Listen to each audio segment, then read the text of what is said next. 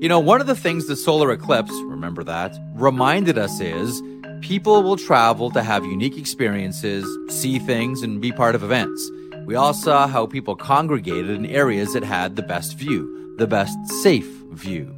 And they all had to stay somewhere, and many used Airbnb. I want to share something with you I was once told. One of the wisest things you can do when you host an Airbnb is find events in your area and let people in that community know that your place is available for out of towners. Many did this with the eclipse. You can do this as well. Your home could be an Airbnb. Seriously. It doesn't have to be your whole place. I mean, it could be. You'd be surprised what people are looking for when they travel. It's simple and it's really, really smart. You might want to think about it. You could be sitting on a whole new revenue stream. Concerts, sporting events, conferences. People are always on the move. Your home may be worth more than you think. Find out how much at airbnb.ca slash host. Let me just say, let me just say, you were right and I was wrong on Philadelphia. This has been my worst year for predictions ever. Although Edmonton might end up making us all look good here because they're surging now, but I was way off on Philly. Well, we hope you liked your hockey rough because that's what you got this weekend. And speaking of rough, coming up a little bit later on on the podcast, Luke Schenn of the Nashville Predators. Welcome to 32 Thoughts once again, presented by the GMC Sierra Marek alongside Friedman and Dom Sramaty, our producer. And Elliotte, whether it was Joseph and Kelly on Larkin, whether it was David Perron on Artem Zub, five in a game, we'll get to that in a couple of moments, in person hearing. That's going to be done on Zoom. Uh, Eric Robinson on Justin Barron, Evander Kane on Jonas Brodin, Nick Cousins on Erik Gudbranson. It was a whole lot of, and I'll throw in a Clockwork Orange reference because I know you love Stanley Kubrick. Mm-hmm. Ultra violence this weekend around the NHL.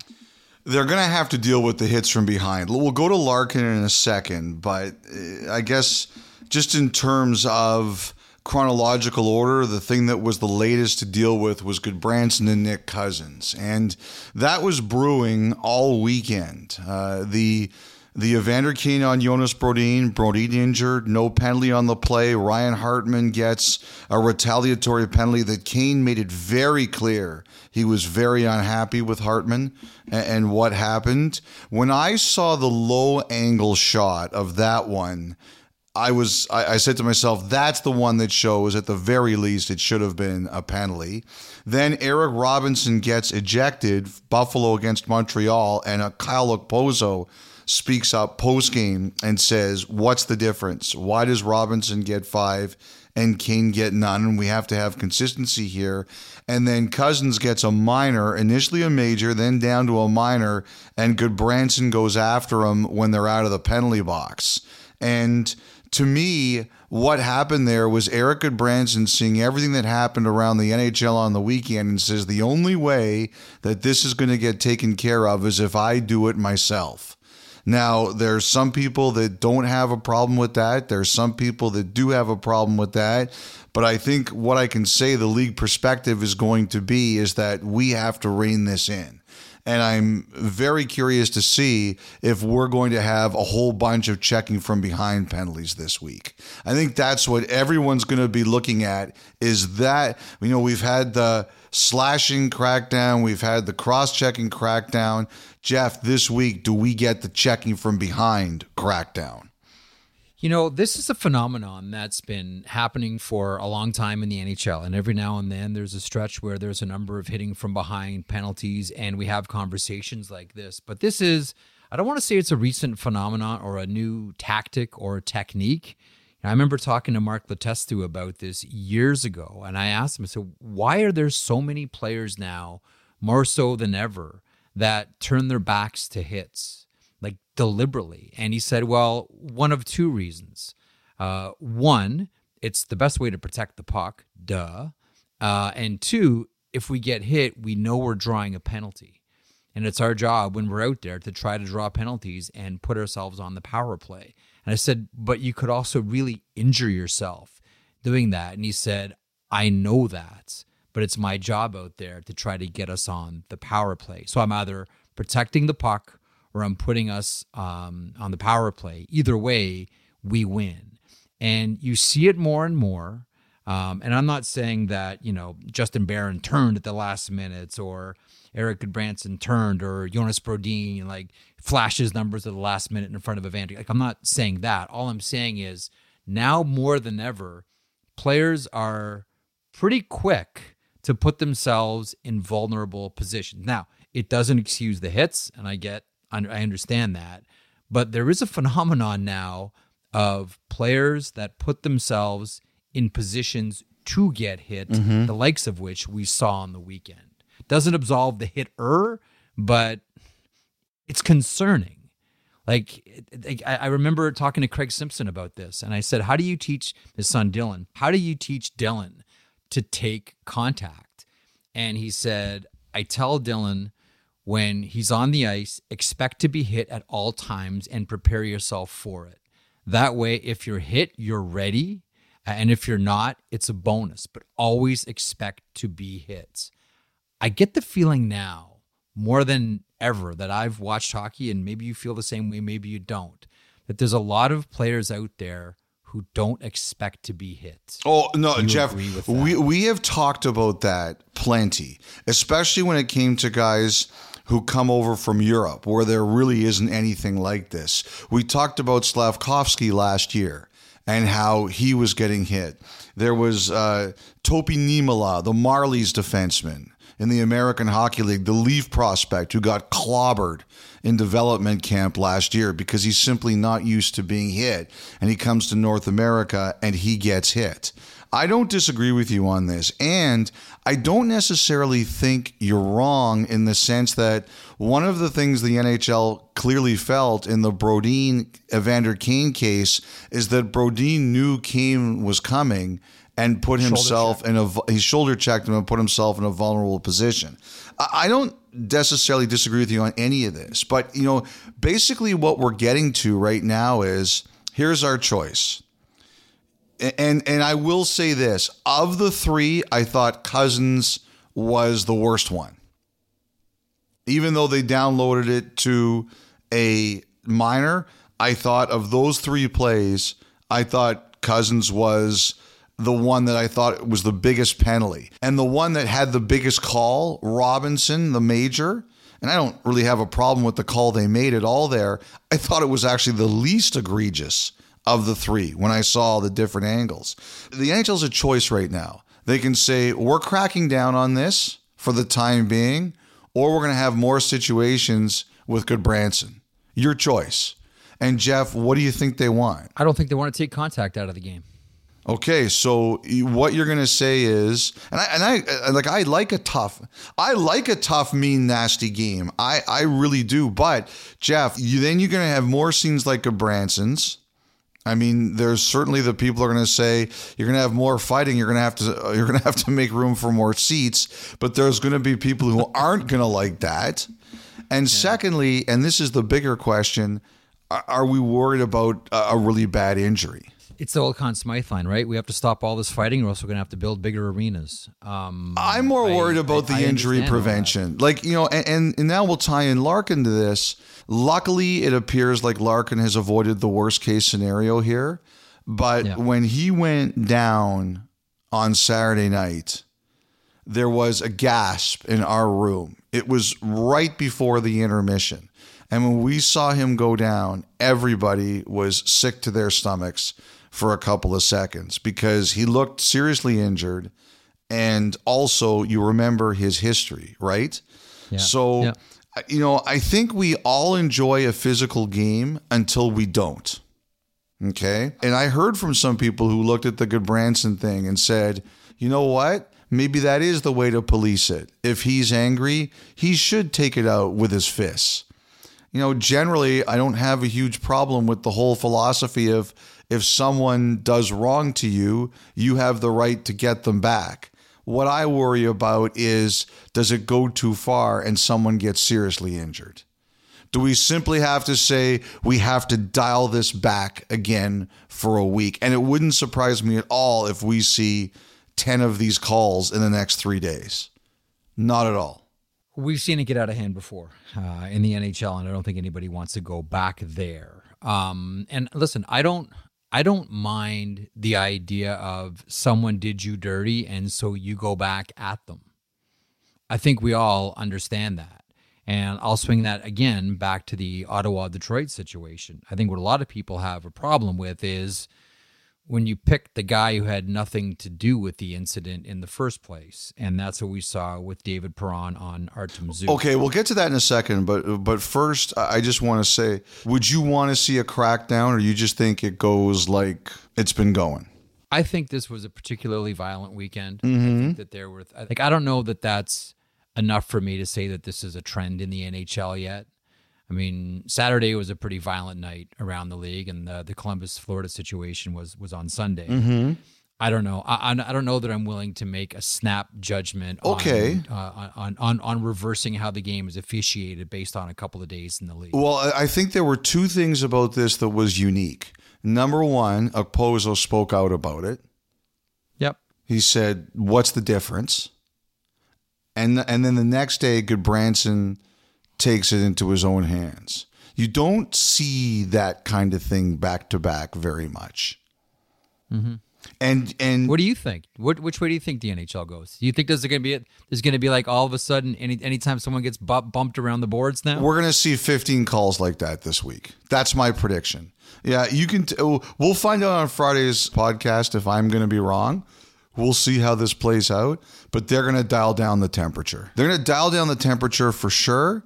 And they're going to say at the end of the day, we don't want a serious injury. And what we saw this week, when you have something happen for three days in a row, like these players, they're watching games, okay?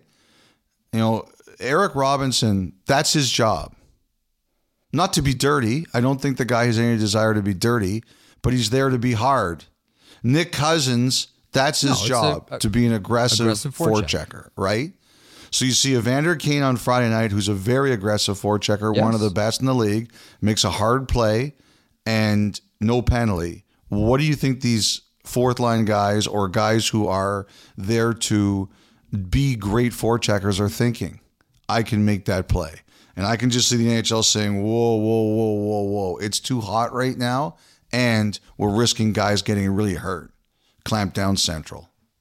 We'll see if I'm right. Do you think though that that is a tactical solution to a systemic problem though? And again, we don't have the time to go into a big huge debate about this, but the way that the game is played, the speed at which the game is played, our previous conversation about players uh, not being shy about putting themselves in vulnerable positions, the inability of anyone to hold up a forechecker now, and how it is no longer a contact sport, it is a collision sport. Mm-hmm. To just say, okay, we're going to call a couple of more of these now and really clamp down.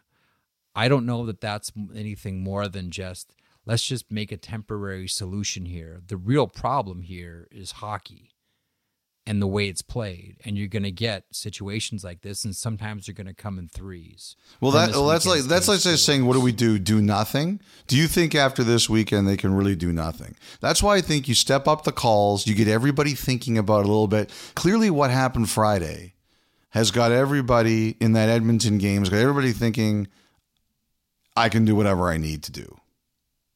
Right. And it dials back a little mm-hmm. bit on Saturday, but then Cousins on Sunday and Gudbranson does what he does. I, I just think there's there comes to times where you can't simply say that's hockey. You have to dial down the temperature a bit, and we're really risking somebody getting hurt. We'll talk about Larkin in a second because I don't think that's the same as these situations. No, it's not. It's not remotely the same as these situations. But look, Brodin's out. Uh, and, you know, we're fortunate that there wasn't anything worse. So sometimes I think you just have to dial it down. It's a skill. It's like it's like parenting. It's like being a teacher in a school. When do you have to dial down the temperature? This is dial down week. Not for David Perron, though. Look, if I was David Perron, this is what I would do. I would walk into that hearing and I would say, okay, guys, I saw my captain was down. I thought it was him. I lost my mind. I didn't realize it wasn't him. I'm throwing myself on the mercy of the court. I thought I was standing up for my captain. I clearly made a mistake. That's what I would do. That's what I would do. I would go in there and say, "I'm I I screwed up. I I saw my captain down in the moment. I I lost my mind. I did something dumb. I'm sorry." That's what I would do. I think that's Like- the only thing he can do. Well, I, but but, Like, but honestly, I- I think- I think his will say option. this Like, if- before, Jeff. if- there was if- one if he go- if situation. hold on one sec. There was one situation in the past couple years, and I I they never confirmed it to me, but I'm pretty sure I know which one it was. Where they wa- they were waiting for a guy to walk in there and saying, "Guys, I really screwed up," and he went in there and he doubled down, and he got a big he got a pretty big suspension. So I don't know it's 100%, but I'm pretty sure that's what happened. I think if Perron walks in there and just says, I screwed this up, I thought it was him, it wasn't him, it dials everything down a little bit. I, I, I don't know what they're gonna think about here. Like it's a it's a cross check to the head. It's a dangerous play. He's lucky Zub wasn't more hurt. I think his only chance here of not getting a massive suspension is I screwed this up. You know what I thought of right away when I saw that play? What's that? And you'll remember this because we're the same age. 1987, New York Rangers, Philadelphia Flyers. Dave Sandstrom? Brown, Tomas Sandstrom. Yeah. And that was that was a 15 gamer for Dave Brown. I don't know that David Perron's getting 15 games. I- I- don't They have that. the option to throw to throw a large one at David Perron here. Yeah, you know, look, he, he made a he made a really bad play in the emotion of the moment. Like you know, like I said, I, there's two plays in the last three years that have made me sick to my stomach that I can remember. One was Tavares, and I'm sure there have been more. They're just the two that jump into my head. And the other one was that one just in the moment because I remember all of Larkin's injuries and the way he crumpled to the ice. Like you couldn't help but sit there and think, "Oh my god, there's there's something really wrong here." And if I was David Perron in that moment, I probably would have snapped too. But it doesn't excuse what he did. And the only thing he can do is walk in there and say, I thought I was protecting my guy, but I screwed up. That's it. There, there's no other way to approach this hearing. So the NHL announces on Sunday night that Gudbranson is going to have a hearing, an aggressor. And if you read the rule that they quote, Rule 46.2, the aggressor in an altercation shall be the player who continues to throw punches in an attempt to inflict punishment on his opponent who is in a defenseless position or who is an unwilling combatant. And so that's where he is getting the hearing for. It's not an in person hearing. If they don't announce it, it's not in person. They have to specifically say that it's an in person hearing. So this one can only be maximum five games, for example. I mean, I don't know. I, I'd be curious to see if they try to make an example out of Gudbranson. In the vast majority of cases, there have been very few where a player gets a hearing and doesn't get a suspension. There have only been one or two in the last few years. I mean, like I said, I, I understand why Gudbranson lost his mind on this play. I do. And, but this goes to my belief overall, Jeff, that they are going to turn down the temperature. They are throwing a giant block of ice in the bathtub. That's what this is. Turn turn on the AC, We we cool everyone off, We- get everybody out of the sauna. we have seen a weekend where it boiled over, boiled over, and they are going to turn down the temperature. You know, I, I think the other thing that should be talked about with this is look, there was a lot of anger online after, and obviously because of the injury. And I have no doubt the Red Wings are angry that they are facing the only extra penalty here in terms of player suspension. Like it was their captain who was down, who's injured, and you know I think Larkin's going to miss some time. I think there's some testing still to be done here, but the mood on Sunday appeared to be that the worst had been averted. But you know we'll see how this plays out. Um, which I mean we're all hoping for. We're hoping for Larkin's going to be okay. Um, you know, the Red Wings are pretty furious about it. You know, I remembered when he was injured, we should check some of the other things that Larkin had been through, the cross check from Jamie Benn, And then I'd completely forgot about it. But just the coincidence that Matthew Joseph was involved in a situation when he played for Tampa where Larkin was hit from behind, and then Larkin was so angry about it, he punched him and got a one game suspension. And people were like, oh, Matthew Joseph has done this to him again. And I just think that's really wrong. Like I like I don't think Matthew Joseph is is guilty of anything here except a play that went horribly wrong. And the same goes for Parker Kelly.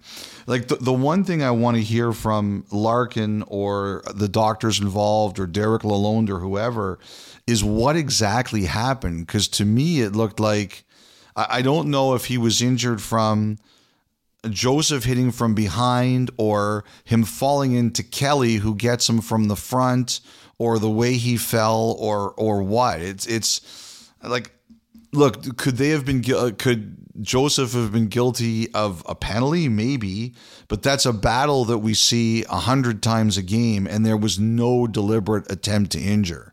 And I know fans are fans, and they get upset. Um, but this idea that Joseph has something for Larkin and wants to injure him every time that they play, like that's that's crazy. Uh, to to me, that's that's just insane. Okay, so we'll um we'll we'll see where this one heads this week, um, and what ends up happening here with David Perron. In the meantime, a couple of things from headlines before we move along um, around the NHL. Pretty busy weekend and a, and a, newsy weekend. And as I mentioned earlier, Luke Schenn still to come here on the uh, podcast, along with the Montana's Thought Line. Meanwhile, Ethan Bear. Where, oh, where will the bear end up, Elliotte? Where will the bear come out of hibernation? Mm-hmm.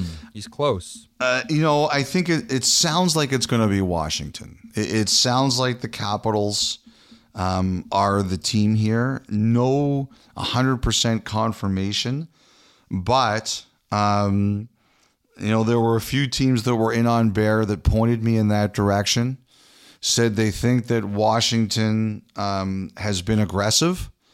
Um, the other thing that they said is that um, they are like a bunch of teams are hoping to get Bear in for whatever they could this year. And would then sign him to another contract in the summer. And, you know, Washington, it sounds like, is prepared to offer a little bit of term. So instead of, and, you know, unfortunately for Bear, here's a guy who's seen the risk of short term contracts. Last spring, he he's on a short term contract and he gets injured in the world championships and needs surgery. Now, he had a really good insurance policy. It's an insurance policy that based him on a $3 million contract. So he's been well protected and, and good job by his agent there, who's Jason Davidson. But I think, but that goes away once he starts playing. And so I, I think what what other teams believe the Capitals have done here is they have the ability to say, or they're prepared to maybe put some term on this. So there's an advantage to bear taking their taking their offer now as opposed to teams that'll say, "Hey, we'll sign you now and then we'll do something in the summer." Because I can understand Ethan Bear wanting a bit more security after what he's been through. Now, we'll find out if all of this turns out to be true, but that's what other teams suspect. Elliotte, also on headlines, you talked about Andrei Kuzmenko. Teams are asking. We all know about what happened between him and Rick Tocchet's um, previous uh, 10 minutes and 36 seconds of ice time versus Carolina on Saturday. Teams inquiring about Kuzmenko. Yeah, everybody knows that Vancouver is trying to clear cap room, right? They did it in the trade with Beauvillier, and I don't think that's ended there. Well, now we see a situation where Kuzmenko is down to, you know, he's still on the number one power play. I would really be worried about his situation in Vancouver if he was taken off that power play. That's when you know that Rick Tocchet or whatever the case has had enough. He's still there. So to me, that's a sign that this is a team that has not given up on this player. But his ice time is way down. He had two recent healthy scratches. You're making 5 5 this year and next, although he has a partial no trade. Um, nobody wants that from a guy who's playing 12 minutes a game. You just, it, it doesn't make sense in today's NHL. So I think there have been some conversations between the Canucks and teams. What are we thinking about here? And it's probably too soon. Although, one thing we've learned about Vancouver if they get something, they do it. Nobody makes more trades in the untradeable NHL than the Vancouver Canucks. so, whenever I hear they're talking to someone, you know you can expect it at any time. So he it's definitely a situation where they are talking to teams and teams are talking to them about Kuzmenko. Okay, Carolina Hurricanes. Uh, the Canadian swing, not good. Oh for 4 ungood. after the Vancouver game. Yeah, ungood. A players only meeting. Um, is it too simple to say that the Carolina Hurricanes are being undone by their goaltending? First of all, I was going to say that this is the worst swing through Western Canada since Henry Hudson. And I thought I was so smart, except that uh, some friends of mine who are actual students of history said that Henry Hudson didn't even get to Western Canada. They were like, Elliotte, where's Henry Hudson on a map? It's in Ontario. It doesn't qualify as a trip to Western Canada. Um, so anybody who's got a better solution, let me know. Um, I think goaltending is at the root of it. There's no question and I did you think Raanta was that bad on Saturday? I didn't. No, I mean, okay. four goals, but I didn't think he was that bad. But goaltending is definitely at the root of it, and and like I said, um, I I think they're under the impression that, or at least they are prepared for the eventuality that Andersen won't play this year. Hopefully, that'll be proven to be wrong, but I think they know that that's a possibility. So, you know, we'll see where that goes. They, they, they might have to go out and get another goalie. I think what Brind'Amour is trying to say is we can't just use goaltending as an excuse. You know, even if the goaltending is undermining our game, we have to play a lot better than this. And the other thing is the reason for the team meeting, Brind'Amour, he ripped them in that interview on the bench in Edmonton. He was critical after the game in Calgary. You know, ultimately, you reach a time where coaches can't keep doing this over and over and over again. So I think the team meeting was like, we've got to take ownership. And I think one of the things he's trying to impress upon them, and I have no doubt this was one of the messages, that even if our goaltending is terrible, and I'm sure they're not saying that in front of the goalies, we have to be a lot better individually.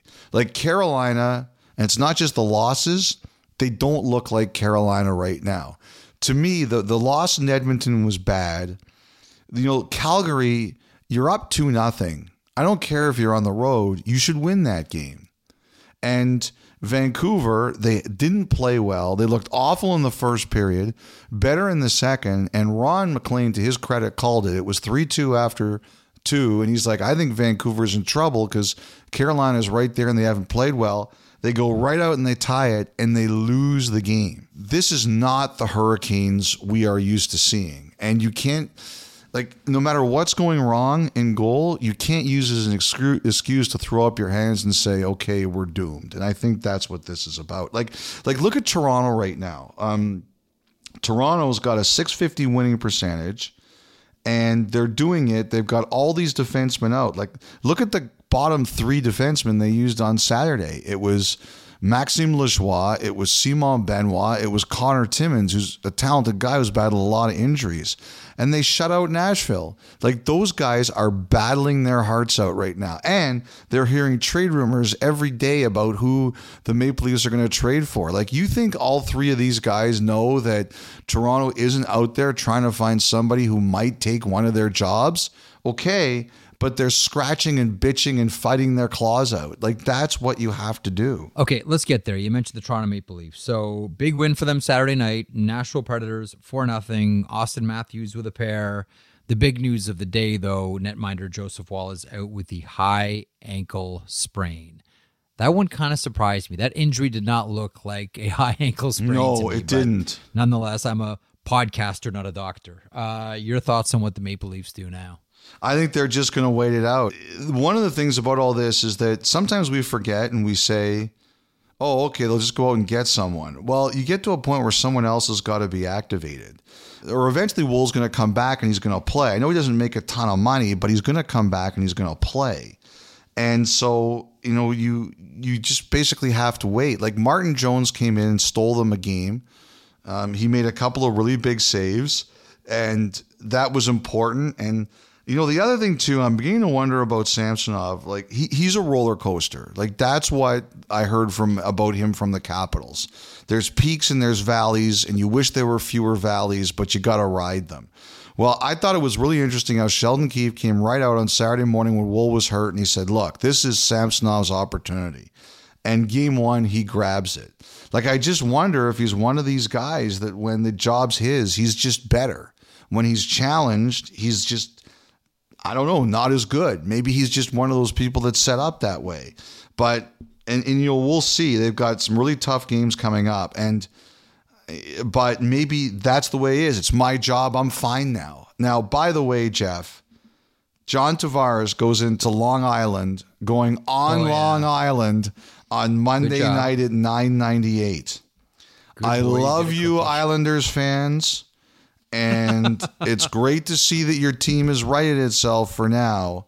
But mm-hmm. who does not want to see what happens if Tavares gets two points on Monday night? I just want to see John Tavares has reached a thousand points either on the scoreboard or announced in the building just to think, see what happens. Do you think if that happens, they will announce it? Well, you know, fans now, even if they don't, fans now they're on their phones. Oh, they know. They're gonna know. But there's a there, but there's that's a, there's a difference between them just knowing and the organization announcing it. You know what? I in the building. I, I don't even care so much about that. I just want to see it happening.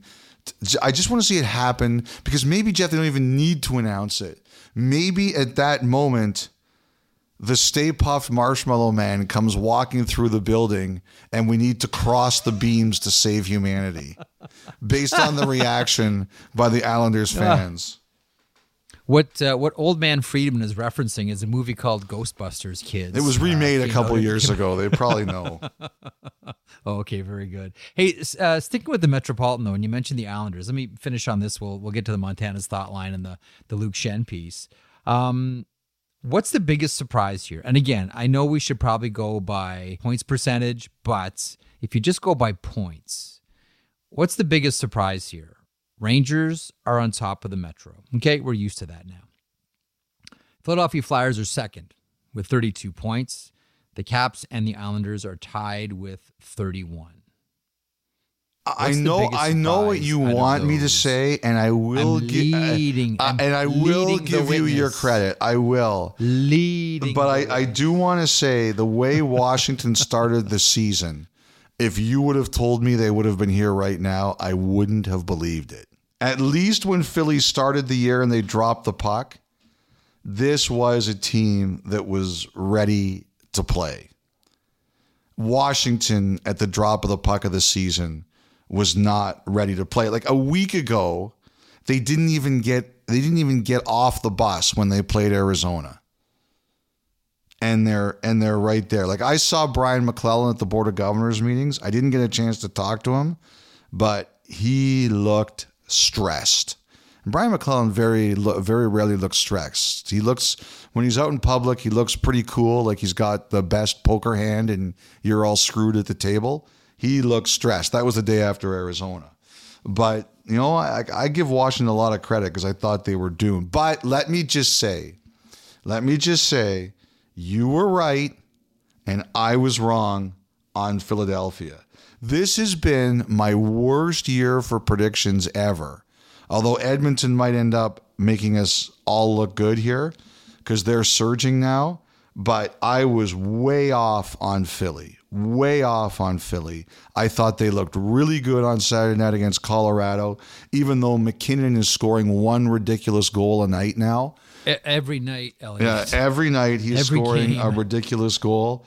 Uh, but you know, I, I just think Philly they play hard almost every game. We've talked about Walker. He's had a great year. We've talked about Seeler, you know, Couturier being back. I think Sanheim, for the most part, has been excellent this year. Um, those guys are playing. I, I, guess the quotes were coming out like nobody wants us to win. Okay, I think that's a little bit much. I don't think anybody you doesn't want. You know, team. Yeah. You, you, what does every team? What does every team say? Doesn't matter who they are. No one. Everyone said we couldn't do oh, this. Yeah. Nobody believed it. It's no, like, no, no, no, no, no, no, no. I, like I freely admit, I didn't think they were capable of this. It's not like nobody wants them to win. Like that's that's that's a little much.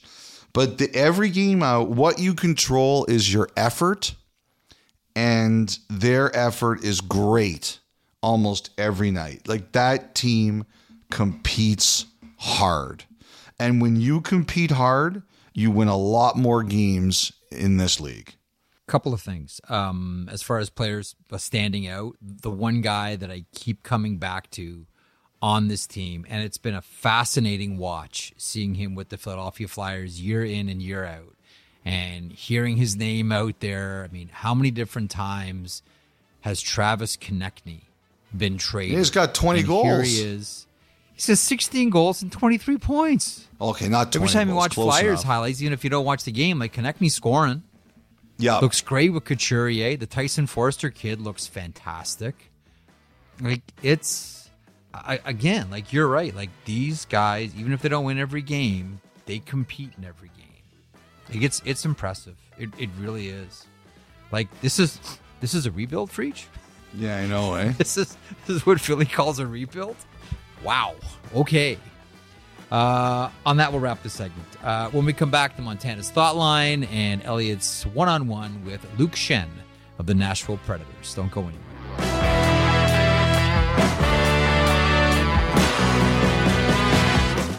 Listen to the 32 Thoughts podcast ad free on Amazon Music, included with Prime.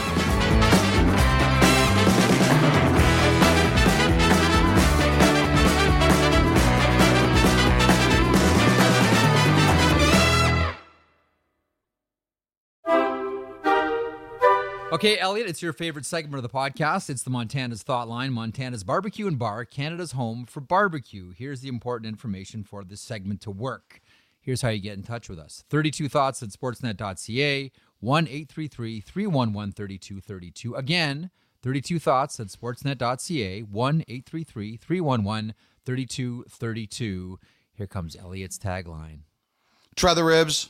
And the pecan salad and the fried pickles. And this is not going over very well. So let's get to the emails. Um, hold on, hold on, hold on. Before before we go to the Montana's emails today, okay, we're gonna play one game of hmm. is this weird? Oh, okay. Okay, so Jeff, I'm asking you, okay. and I'm taking an informal poll of the listeners. Okay. Is this weird? Okay. So Saturday night, we finish the show. Yeah. We go into our clothing room to get changed. Yep. Bieksa takes off his socks, smells them, decides they are not dirty or gross and puts them back to be worn. is this weird? I'm not going to prejudice anyone else. You can have an opinion if you want, Jeff, because you weren't there. Well, is de- this weird? to me it depends on where he's going. Like if he's just going back to the hotel to go to bed, well, like yeah, it is because you just No, no, no. back to the He leaves the socks. He has a drawer. We all have a drawer in the change room, and he Oh, he leaves a whole bunch there? of yes. He leaves a whole bunch of socks in there. No, you got to wash those dogs. No, you gotta, you gotta. Th- those, those go to the laundry. Sorry. I, as as I get older, I'm like turning into it's like a, a low key germaphobe. I think so. Yeah, those those go to the laundry. Wait, wait, wait, wait, wait.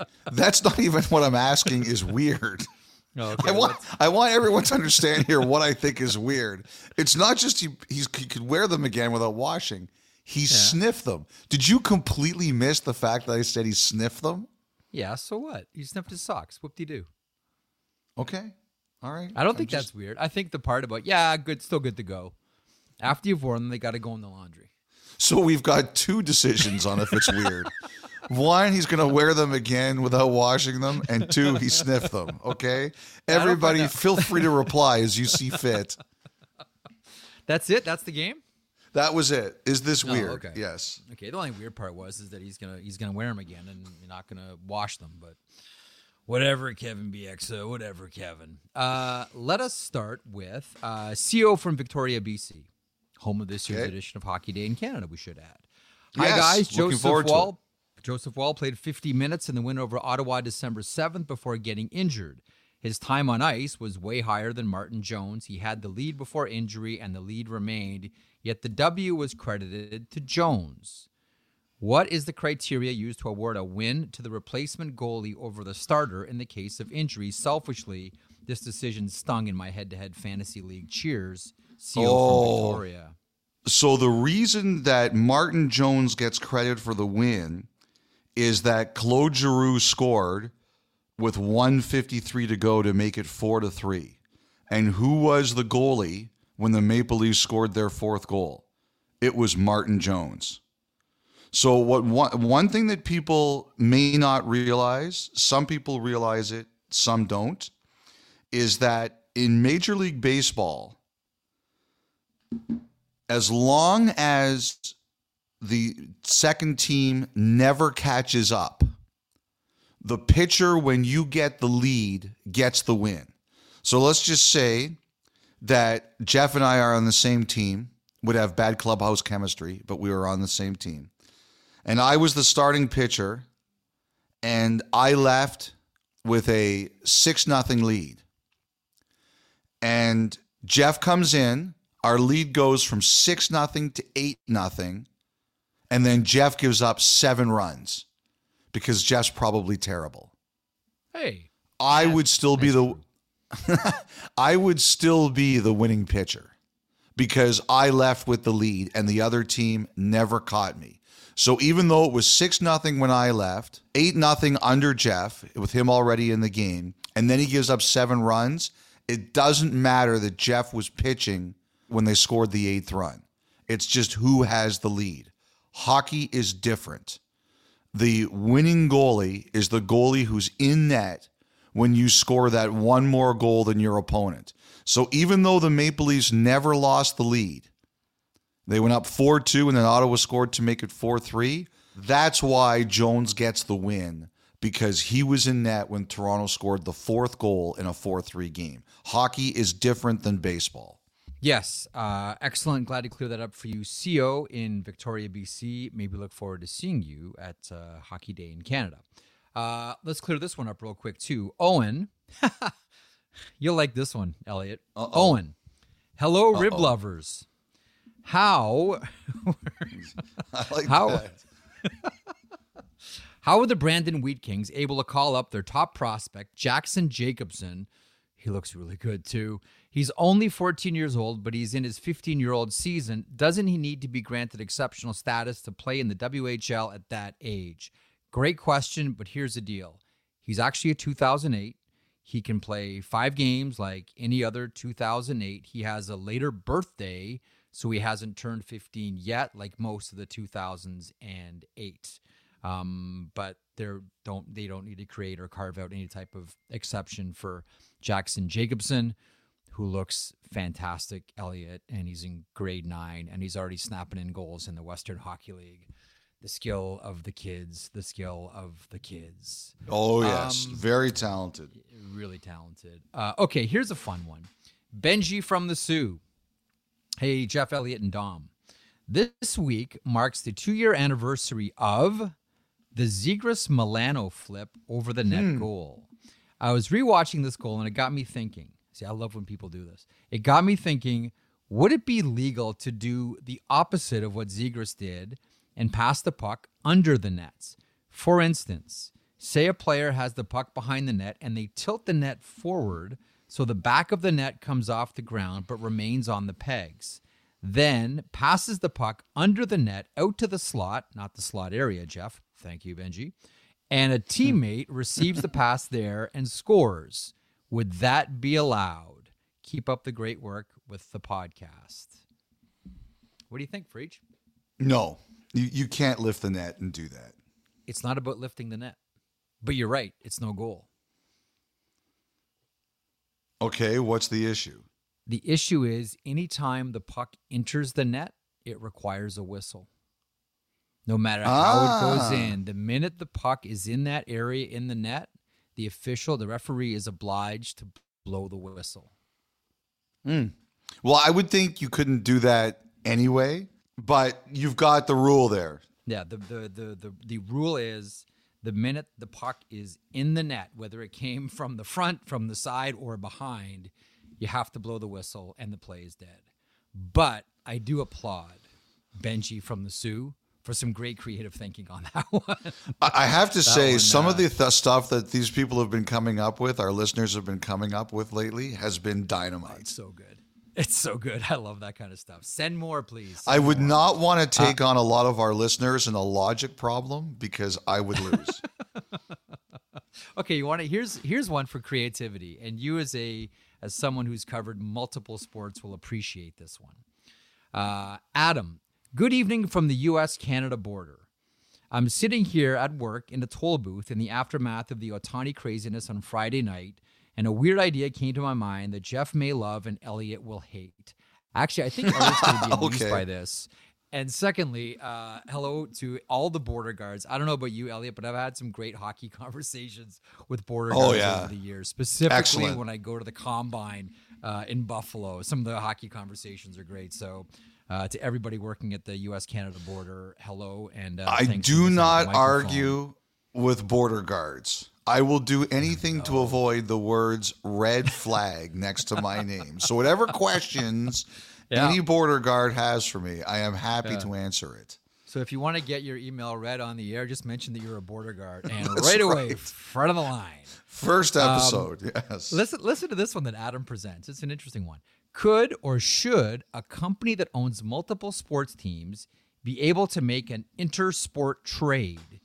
If there's room on the caps in both leagues, for example, MLSE Leafs Raptors trade a hockey player to Kroenke Sports Avalanche Nuggets and receive a basketball player in return, while it would require way too much cooperation and coordination between the leagues to happen, it would add a whole new level of chaos and intrigue and great TV to trade deadlines and free agency. Now, how is that for a crazy idea? Thanks and great job to you all.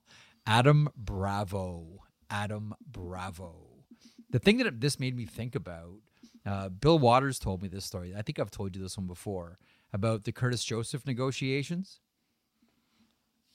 So Hit me. Curtis Joseph, who's uh, represented by Newport Sports, Don Meehan, um, Don was talking with Bill Watters, who was at that time the assistant general manager of the Maple Leafs, and said, um, "My client, Curtis Joseph, we're here to talk about a new contract." And Bill said, "Yep, that's fine."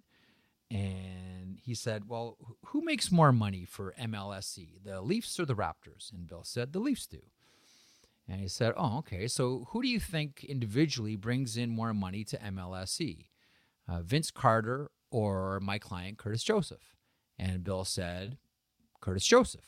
At which point, Don Meehan said to Bill Watters, Well, in that case, we'll take the Vince Carter deal. That's the, the first thing that jumped to my mind when you put basketball and hockey together in trades or contracts. Your thoughts on border guard Adam and his crazy idea? The other one I, I think that was an issue with that is that when Mark Messier was a free agent in New York after they won the Stanley Cup with the Rangers, if I'm not mistaken, Patrick Ewing got 15 million a year from the Knicks. Mm-hmm. And obviously the economics of the two sports are different, but I I was under the impression that one of the things the Messier said to the Knicks was, "This guy just won you a Stanley Cup." Hmm.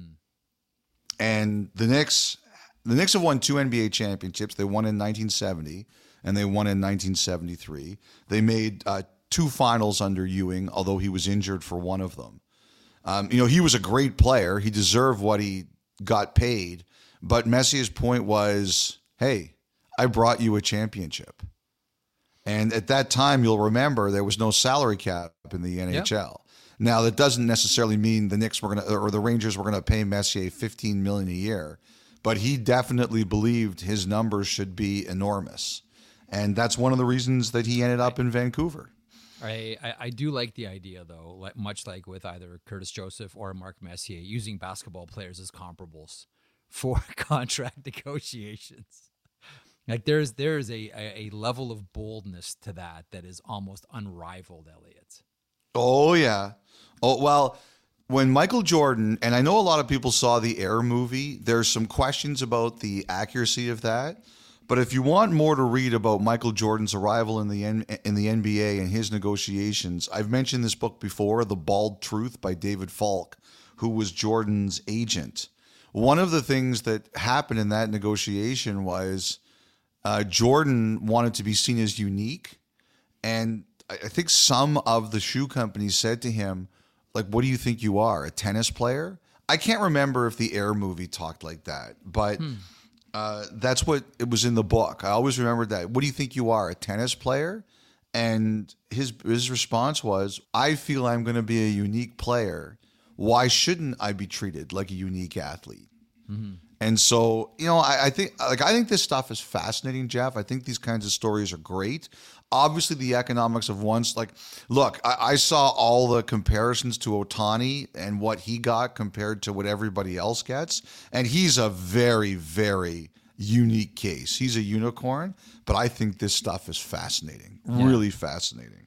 So, Adam, that is a complete non-answer um, to your question, but we just took us stories. in good, yeah, good stories, great stories, some, Adam. Led to some good stories. Uh, and remember the border. We love border guards. Amen, brother. Let's uh let's get to a voicemail. This one's fun. Derek in Tampa Bay. Hey guys, Derek here, a Minnesota hockey kid living in Tampa Bay for now.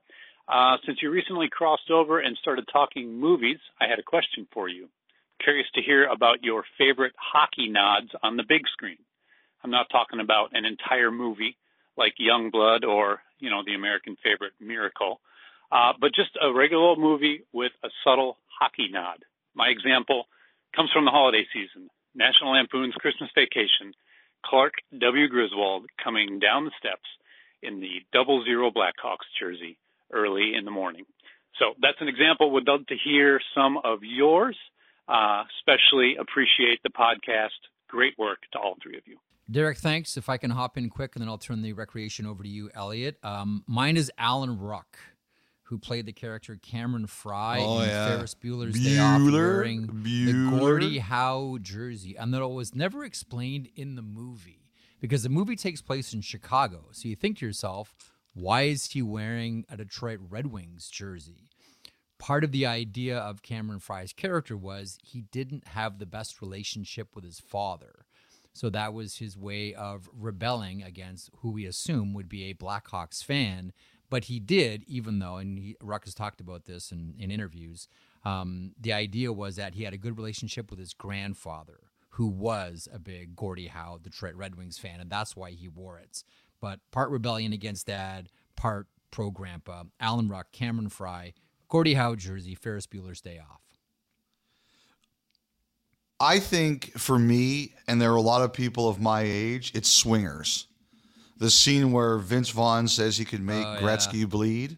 Like a lot of us remember that scene. And I hope Wayne Gretzky doesn't listen to this podcast. And I would assume that Wayne Gretzky has better things to do than listen to this podcast. But I knew people that would then pick up the video game, which was obviously the NHL uh, video game, and they would try to do it. Th- the- as a matter of fact, Ah. I, I know one of my friends once wrote to, I guess it was EA, and asked for the backdoor code to let it happen. And he never got an answer. They never responded to him. But I think for a lot of people, my age, swingers is the one. Now, Dom, you have another. What's yours? Go, Dom. In the opening uh, credits for the TV series Entourage, in a split Oh, second, yes. there is a scene where a Chicago Wolves jersey can be seen worn by someone on the street. Well, Kevin didn't Kevin Connolly also have like an Islanders jersey in his office? Well, he's a huge fan. Well, he's, an a enormous huge fan. That one obviously makes sense, but that that could be an answer to this one too. But Chicago Wolves, that's a nice one. Very nice, Dom. Um, I want to finish up with one here. It's a really good question, but there's a preamble with it, and it's a story about Elliotte. So Oh, Elliotte, No, what? Yup. You'll like this. Elliotte, this is your past. This is from Lee. Hi, Elliotte, Jeff, and Dom. Elliotte, I'm a big fan of your work and also a Western and CHRW sports alumni. Funny CHRW story for you. Back in 2008, I was volunteering for CHRW and did a phone interview with you to air during the intermission of Mustangs hockey and basketball broadcasts. You were just coming back from Phoenix doing some Coyotes interviews, and you called me from your condo building's parking garage. You were so gracious with your time, I was too young and nervous to correct you. When halfway through the interview, you started calling me Ben. I don't think you knew my then CHRW colleague and your now Rogers colleague, Ben Nicholson Smith, so I have no idea why you called me that, but I just went with it and cut out those parts when we aired it. It also gave me a funny story to tell my friends these days, but you spent 45 minutes with me reflecting on your Western broadcasting days, and we got a lot of mileage out of that interview, filling up several games worth of intermissions and snippets from our chat. I'm still so appreciative that you did that. Thank you so much. Is it Lee or should we call him Ben Elliotte? I have to say this. I, I'm embarrassed to admit this, Jeff. It's not the first or last time that happened. On Saturday at the morning skate, I called Cody Glass Cole. And I was like, oh my God, sorry. Oh. I, I know you're Cody, not Cole. And he said, oh, don't worry about it. Cole Smith's stall is right over there. I don't saved. know why. I'm I'm better with faces than I am with names look, Lee or Ben or whoever you are, I would just say that it's funny. I do that embarrassingly a lot. It's it's it's Uh. sad. It, it really is sad, actually. Awesome. Okay, well, here is Lee slash Ben's question. Oh, I I, mean, thinking- it wasn't just the story. It's No. there's actually a. Oh, okay. No, he wanted okay. a little little story before he asked this question. Like I like listen, the one thing we know about people from the University of Western Ontario is they are pompous and loquacious at the same time, and they want their stories read before We, get to the you're lucky if we even acknowledge your presence. Never mind, call you by your name. Lee has come down off the mountain with this question. Uh, here it is. I was thinking about what you said last podcast about how July 1st doesn't afford the time for teams and players to get to know each other well. And that time has benefited Kane's decision making over the past few months. Patrick Kane, Detroit. We also see MLB free agency moving exceedingly slow. I'm wondering do you foresee a day where big time NHL free agents take their time to decide where they want to go, which would then delay the lower profile names from signing their deals into later in the summer? Why are these two sports free agency so different when it comes to speed? Uh, it's it's a good question. Um, there were there have been some times that were a little different. You remember uh, Ryan Suter and Zach Parise, when they signed together. There were some players who were getting annoyed that year who said, get these guys to sign so the rest of us can get going here. I, I do remember that one happened. Um, I mean, everybody knew where they were going to go after a certain point, but it was still a matter of uh, of getting it done. I, I, remember that year. I, I just think in the NHL, um, I honestly believe, like in, the NBA, there's really nothing much else that summer. Like they don't have salary arbitration, things like that. So they have their window and business gets done beforehand. Then there's one big day of craziness, and then everybody can go enjoy their summer. One of the things that happens in the NHL is there's still stuff to do in the summer. There's development camps. I know the NBA has a summer league, but it's more of a fun thing where everybody gets involved. The NHL has their development camps, they have salary arbitration. I just think people want to get on with their summer and, and get going. I, I do believe that's a thing. I, I, I generally feel that it's been a long year. Um, there's more to prepare for in the summer, particularly if you have ARB cases, and and people just want to go. They they want to know where they are, and I, I know this is like I know Jeff. You joke about the Casablanca thing. There's gambling here. I'm shocked. Yes. I- think people know in the couple days before what the market's going to look like. What? So it, I know it's hard to believe. I know, but it, it does happen, and I, I do think there's something to. It's the year's been long enough. We want to move on. Well, you know that um, uh, you you'll recall this very well. Once upon a time, free agency in the offseason under Bob Goodnow, when he was the executive director of the Players Association, uh, alongside Ian Pulver, everything was masterminded and controlled. This player was going to sign for this much, and then this like it was a it was a, as a domino effect. Like the the offseason free agency, once upon a time, was completely predictable because the whole thing was being orchestrated by the NHL Players Association. This player is going here, that's going to be this number, which means this player gets that number, which means that player gets this number. Now, this is all pre salary cap. We all know that. But once upon a time, free agency was much, much different than it is now. All right, Lee slash Ben, Ben Lee, Lee Ben. Whichever one is your actual name, I'm not convinced. His name is Lee. Um, th- Lee, thanks so much for that one. And thanks to everyone who submitted questions uh, and comments. And in this case, with Lee slash Ben, a great story. Uh, that's the Montana's Thought Line. Montana's Barbecue and Bar, Canada's home for barbecue and great stories. Uh, we're back with Elliotte's conversation with Luke Schenn of the Nashville Predators next. Before we get back to our regular programming, we need to talk about our partner, Montana's Barbecue and Bar. Taco bout, really? That's right. With $5 tacos available every Tuesday, satisfy any taco craving when you try their seasoned grilled chicken, Mexi spiced beef, kapow shrimp, or mixed veggie options. Mix and match to try them all or add one to the side of your favorite Montana's item. $5 tacos at Montana's Barbecue and Bar every Tuesday. Some conditions apply. Visit montanas.ca for details.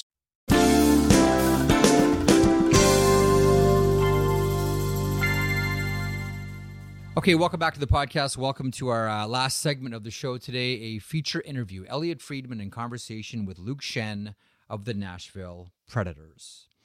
Now, Okay. Luke Sh- yes, I, I got to tell you a story about this interview, okay? sure. Shoot. So there were some people who really helped me out with good behind the scenes information. And he he was actually I'm not telling you. and Schenn was actually impressed uh, that some of the stories that people shared. Was it Braden Schenn? Actually, he didn't get back to me.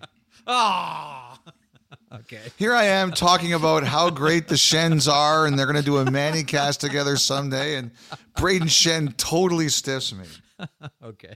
but I'm not bitter or anything. No, no, Anyway. like that at all. Anyway, so one of the people tells me this story. And to this moment, Jeff, I'm not sure if this guy is pranking me or Schenn or both. And I'm not going to ah. say who it is. Okay. I'm, I'm not going to say who it is. He says to me, and I'm getting the text right now, so I don't misrepresent anything here. James Van Riemsdyk. I won't give it to you. Dominic he loves he loves to sing Broadway musicals. He will deny it to the bitter end, but he has a great voice. You just have to drag it out of him. Now I'm looking at this text and I'm saying to myself, is this true or am I being punked? Okay. Okay.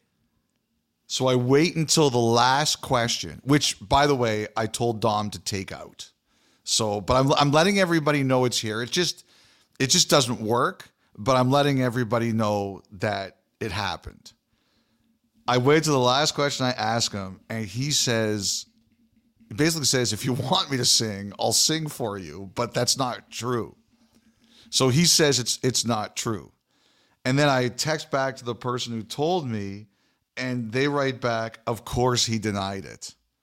And the next day in the room, I just, you know, I'm there at the morning skate. I'm listening to what everybody has to say. I say hello to a couple guys.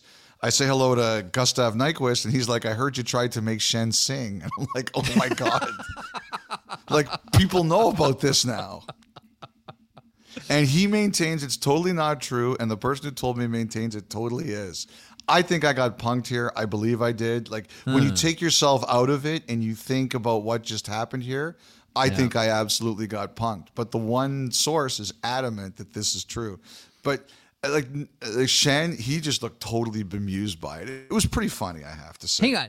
Did he offer to sing and you said no? I can't remember. I think it was like offhanded, like, hey, if you want me to sing, I will, but that's not true. I said we've had people sing on the podcast before, Jordan Eberle, and, and Yeah. Schenn goes, "Well, he's actually pretty good," and I go, "Yeah." What is it about Western Canadian hockey players and singing? Because when when you, but when I you. But we that, don't my- even my we don't even know to- if this is true. My first thought was to Brian Trache. Um, okay, well that mystery continues. Uh, we'll Other than that, the interview's else- excellent. Other than the part that Elliotte had to cut out at the end, where he totally got stiffed on a question and asked it like a goofball, anyhow, uh, the interview is excellent. But don't let us tell you that it's excellent. You decide for yourself. Here's Luke Schenn, the Broadway singer slash defenseman, in conversation with Elliotte Friedman on 32 Thoughts. Enjoy. So, Luke, as you do these things, you always try to find out stories that you don't know about Luke Schenn. And we've been lucky in Toronto. We've learned a lot about Luke Schenn. But here's one that came to me. In your rookie year, you went out for dinner with some of your Maple Leafs teammates, and they ordered some very nice red wine. And you told them, uh, I, I don't drink that.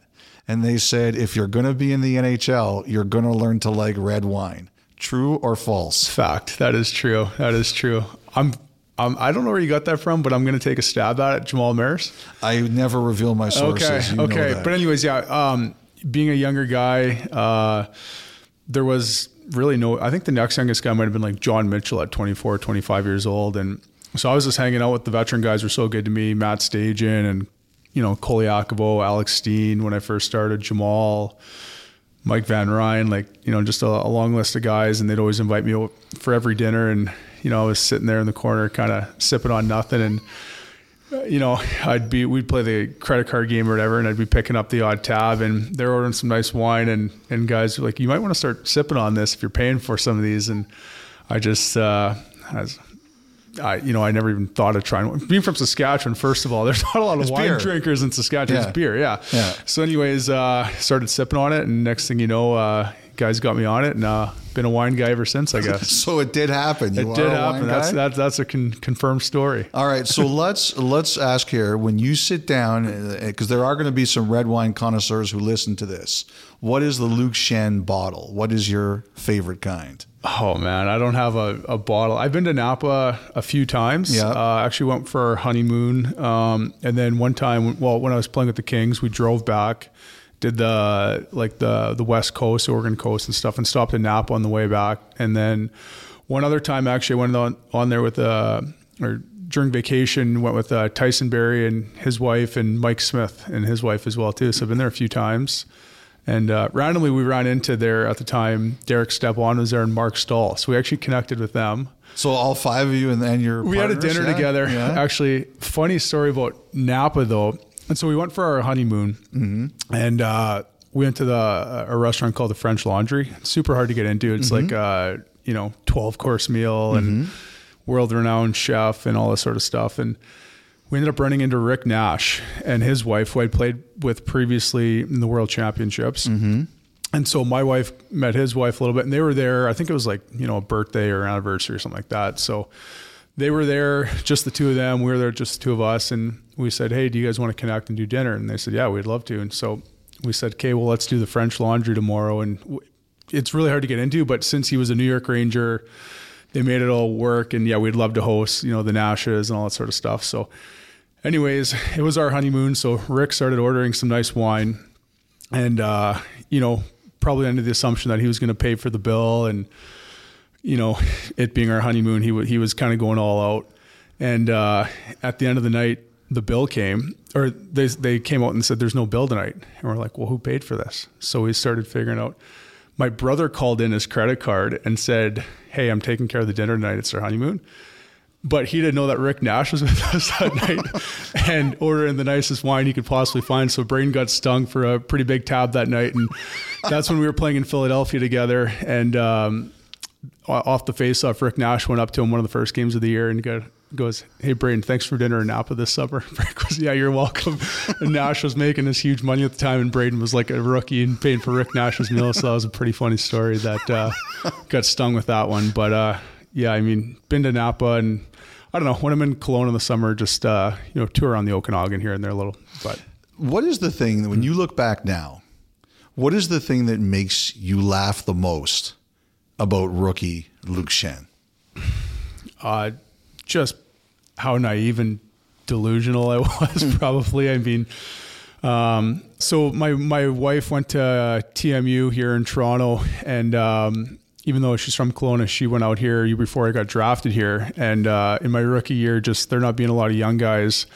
I kind of ended up at a couple college bars and hanging out with some of the the local uh, college kids in Toronto here. So looking back on that, that was pretty funny. That was uh, that was you know just different as far as looking back. I just think I was a little bit naive to the whole situation as far as um, you know what it was truly what it truly meant to be a Toronto Maple Leaf at the time. I, I think I had a, a bit of an idea, but looking back in hindsight and coming back for the second time around, it was uh, it was you know quite a bit I was dealing with at a young age, but um, you know had some had some adversity and kind of um, you know a lot of learning curves along the way. What was the best thing about it?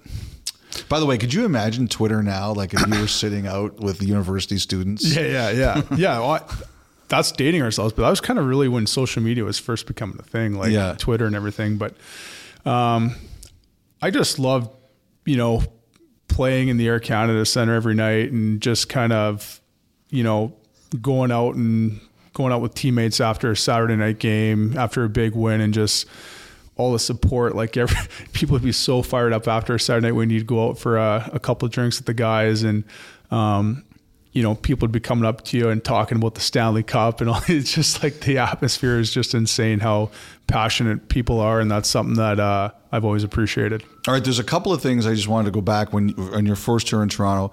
Number one is uh, I and a couple of your former teammates they kind of laugh about it. It's the the two hands on the stick thing. Oh, yeah. and they said that you know you you came from an area where you played with one hand in the stick your Yeah. whole career, and then they wanted you to play with two because the rules were changing, and they just said you were you worked so hard at it, you were so earnest at it, but it was just so challenging.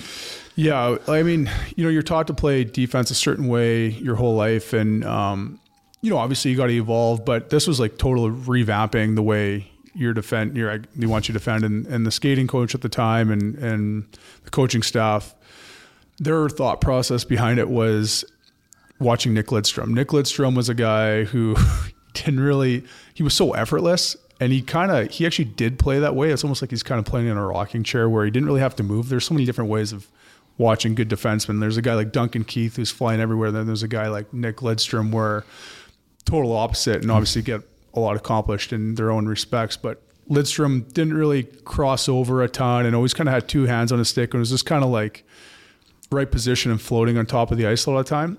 And when I was coming into the league, well, my 18 year old year when I was trying out for the team, they brought me to Joe Louis to go watch Leafs in Detroit and sit in the press box. And they're just like, just watch Nick Lidstrom the whole time. Like, this is what we want you to do. I'm thinking to myself, I'm like, watch Nick Lidstrom. And you're trying to tell me what he, like to do what he does. That's something's not adding up here. so, anyways, uh, yeah, it was just the whole two hands on your stick and no crossing over. And you kind of, I don't know, I just kind of felt a little bit robotic in a way. And I remember this one time, you know, I was working hard at it every day. Yep. And this one time it was, it was early on in the season. We were playing Pittsburgh and uh, Crosby came flying down the ice and, and I was committed. I was like, okay, I'm going two hands here, no crossing over. And he had me like inside outside. And I got so lucky. I think it like the puck just clipped the heel of my stick. And I was like, that would have been all over like, you know, highlight of the night. I was totally roasted in the situation, but I luckily, you know, got the heel of my stick on it just almost by accident. Like he messed up a little bit with the puck. And I came back to the bench and they're like, that's exactly what we want. That's exactly what we want. And I'm thinking to myself, I'm like, I got so lucky here. and so it would prove their point of like, yeah, commit to this. This is what works. And, you know, then I get to Philadelphia and, um, Chris Pronger, he just had his eye injury and he was on, you know, the LTIR, but he was kind of helping and do some video with me. And he started watching my video and he's like, what are you doing here with your stick? Like, what do you, I don't, I don't get this whole, and I was like, this is what I've been taught. And he's like, no, throw us out the window. So he kind of, yeah. So it's, yeah, lots of different things you, you're trying to pick up early on in your career. And, uh, you know, you're listening to lots of different people and, you know, trying to figure out what works and, you know, almost trying to figure out what the identity would be when you're getting a few different opinions. You Pronger, I figure he's like uh, the greatest thing I heard about Pronger was he's an excellent teacher. Yeah. The thing is that you have to. You, you can't listen to him when he's calling you a loser. Yeah. You just have to listen to him when he explains why you're a loser. Yeah, yeah. Is that kind of the way it went? He, yeah, I mean, he was for whatever reason. I mean, he was so good to Braden and I. Like even that he, was hurt, but he wanted us in the off season. He we flew to St. Louis to go stay at his house. Really? Yeah, he flew us there. He took us golfing. Um, and it was like, let's watch video and like do all that sort of stuff. And like, literally at one point, we were on the on his driveway with street hockey sticks, and he was like showing us like little stick positioning things. It was actually kind of wild. That That's awesome. He was, you know, persistent. You got to come to St. Louis, and we're like, okay, well, we're not gonna say no to this opportunity to go stay with with prongs but uh yeah he was he was really good to us and he just had so many little tricks with like i said stick positioning or he was obviously you know on the dirtier side of things as far as what to do like he's like well this is the spot where you give him a little cross check right below you know the shoulder like the bottom of the shoulder pads top of the pants like get him right here on the on the ribs or you know, top of the ankle, Achilles, right off the face off, or top of the foot. He's like these little things that the refs aren't going to pick up on, but this is where you do. And obviously, uh, you know, he was the best at it and he was mean. So yeah, it was uh, pretty interesting and a lot of a lot of things I'll never forget learning from him. Well, of course you. I have to ask now. You picked that up when you got your brother. Yeah. Oh yeah. Yeah. Yeah. In the ribs, you mean? Yes. Yeah. Yeah. Yeah. That was. Uh, oh man, that was not my proudest moment. Had to deal with my parents and. I was going to say, like Jeff and Rita are your parents. Yeah. So I should explain. Braden comes back from broken ribs. Yeah. And it's an accident. Like I've seen the play. Like you barely touch him. I think. Well, yeah. I mean, so I, I shouldn't say barely, but it's not bad as what we've seen. Yeah, so he, Yeah. he had been dealing with some broken ribs. Um, honestly, he was he was playing.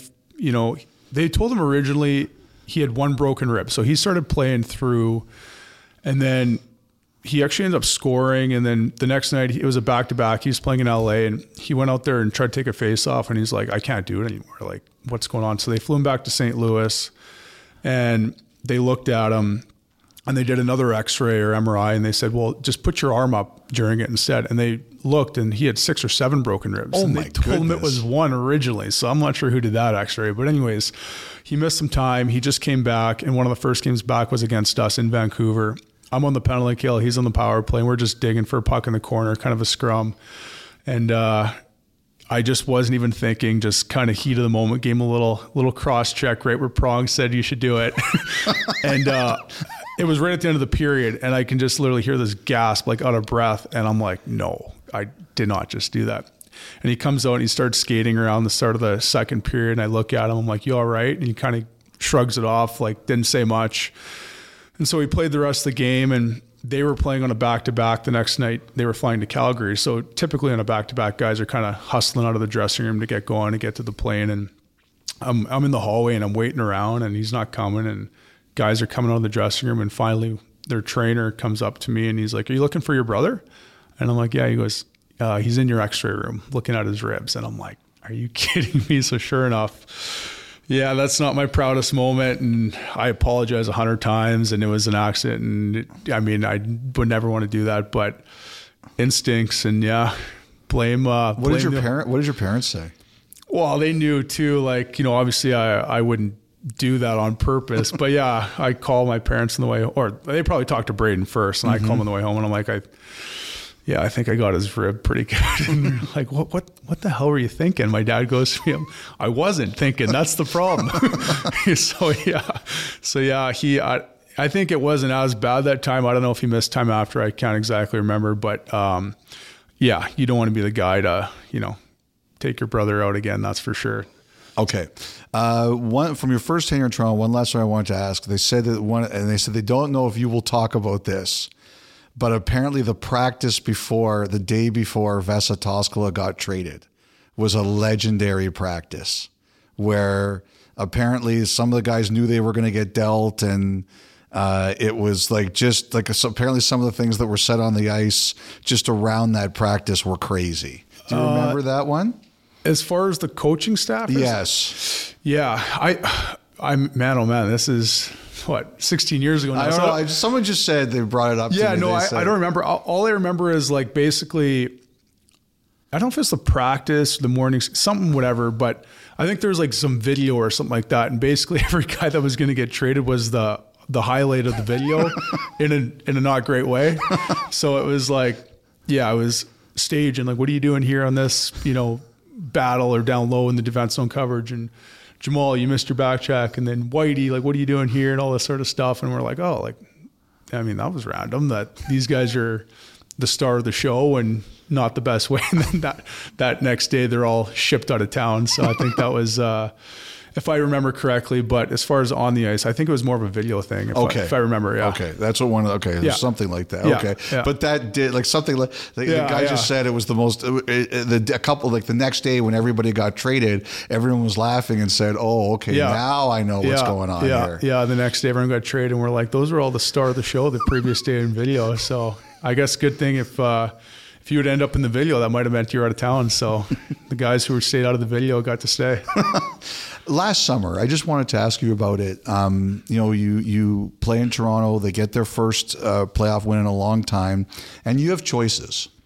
And uh, what brought you to Nashville? What made you settle in Nashville? a combination of things. First of all, um, you know, I think the I've known guys who've played in Nashville before me. I'm good buddies with Shea Weber and Jordin Tootoo and Cody Franson, and then current guys that play here. Really close with Ryan McDonagh, um, Tyson Barrie, Ryan O'Reilly. Uh, well, I didn't know he was signing at the time, but on top of that too, um, I think I've had a good relationship with uh, Trotzy. Uh, I played from 2009, I think, World Championships. He might have been the coach, and he's in the Okanagan in the summer. And kind of every time we'd play uh, the teams he was coaching, whether it was Nashville, Washington, or the Islanders, I'd always kind of chat to him in the hallway. And I just always thought he was a really good man. And obviously, him coming in and new coaching staff, it kind of seemed like there was new change of direction, which uh, you know was exciting, and I wanted to be a part of that. And just talking to, I think McDonagh was a big guy. Talking to him a lot of the time, and What did he say to you? you know, just he had some really good conversations, I think, you know, with Trotsy and kind of what they're trying to build and sort of uh, the game plan going forward. And the guys he wanted to bring in as far as, you know, some veteran guys who've been around and had the chance to win before and some what he referred to as character guys and, you know, just kind of speaking highly of the type of guy he wanted to bring in and obviously bringing in a guy like O'Reilly and, you know, another good veteran guy like Nyquist, just the type of guys he was going after. And mixing it with uh, some good youth here, and um, on top of that too, I mean, I always loved coming to Nashville on the Yeah. road. It was, it was my favorite city coming in ever since my first year in the league. I always it was weird. I always thought to myself like, this is literally my favorite city. I could see myself here one day, and obviously you never think it's ever going to happen, but just uh, just such a cool vibe in the city and the games, the the buildings rocking every night, and yet you know you still kind of have a a different lifestyle than you'd have in a lot of other places too. So, um, yeah, I mean, as far as coming back to Toronto, I I loved every bit of it. Um, crazy how it went full circle. I you know the way things ended there. I I enjoyed every bit of it, but had some growing pains as a young guy, and thought to myself, you know, um, it'd always be sort of a dream to come back and get the chance to play meaningful and playoff hockey here. And the way my career went, you know, being up and down and in the minors and passed on, um, obviously you never think it's ever going to happen. And when it finally did happen, I was thrilled to get the chance to play down the stretch and in the playoffs. And uh, I enjoyed every bit of it. And then, you know, the business side of things take over. And as we know, there's a salary cap and, you know, they had to deal with some internal stuff and you kind of thinking other potential landing spots and Nashville's at the top of that list and I'm, I'm glad it worked out there. There's a few places to go here, but first I want to just, you know, the funny thing about Nashville is I've had guys say to me, you come there as a visitor and then you go there to play and you realize like you can't live your life in Nashville No. like you do as a visitor, but they talk about what a great place it is to live with a Yeah. family. Yeah. And um, so what's the difference between going there as a visitor and living there as a predator? Well, yeah, you don't want to find yourself on Broadway too often. it's uh, first of all, it's changed a lot down there as far as you know how the whole downtown's been Yep. redeveloped, and it's it's a full time party. I mean, that's what it is. It's you go down there on the weekend, it's shoulder to shoulder. You can't walk, and it's just people that are just having the time of their lives and um, down there with friends and everything like that. So you go down there for a couple dinners here and there, and you know go out with uh, maybe some other couples and enjoy it. But then you kind of get back out. To, uh, you know, we live 10, 15 minutes from downtown, and it's unbelievable living where, you know, you get great houses and property sizes and er, and everything is just different from a lot of other places where a little more space and everyone's so friendly and you know you got great golf courses around and great restaurants in your neighborhood in your uh, neighborhoods and the schools are great for the kids and just uh, even as far as like uh, minor hockey. I mean, it's you wouldn't think of it as a, a great minor hockey spot, but it's up and coming. And like McDonagh and O'Reilly and myself, we all got kids the same age, um, three and six year olds, and we are on the ice with them every day. And no one would ever know or bother us. No one asks us, "Hey, how are the Preds doing?" or "How was the game?" Or it's just like you're kind of out there being a dad, and uh, that's what it's kind of cool. Where you know you can play in the NHL and play in front of a sold out building every night, but then the next day you go to your son's practice and you're just out there with uh, with the kids, and it's uh, you kind of get the the best of every world. Who will be the worst hockey dad of you, McDonagh, and O'Reilly?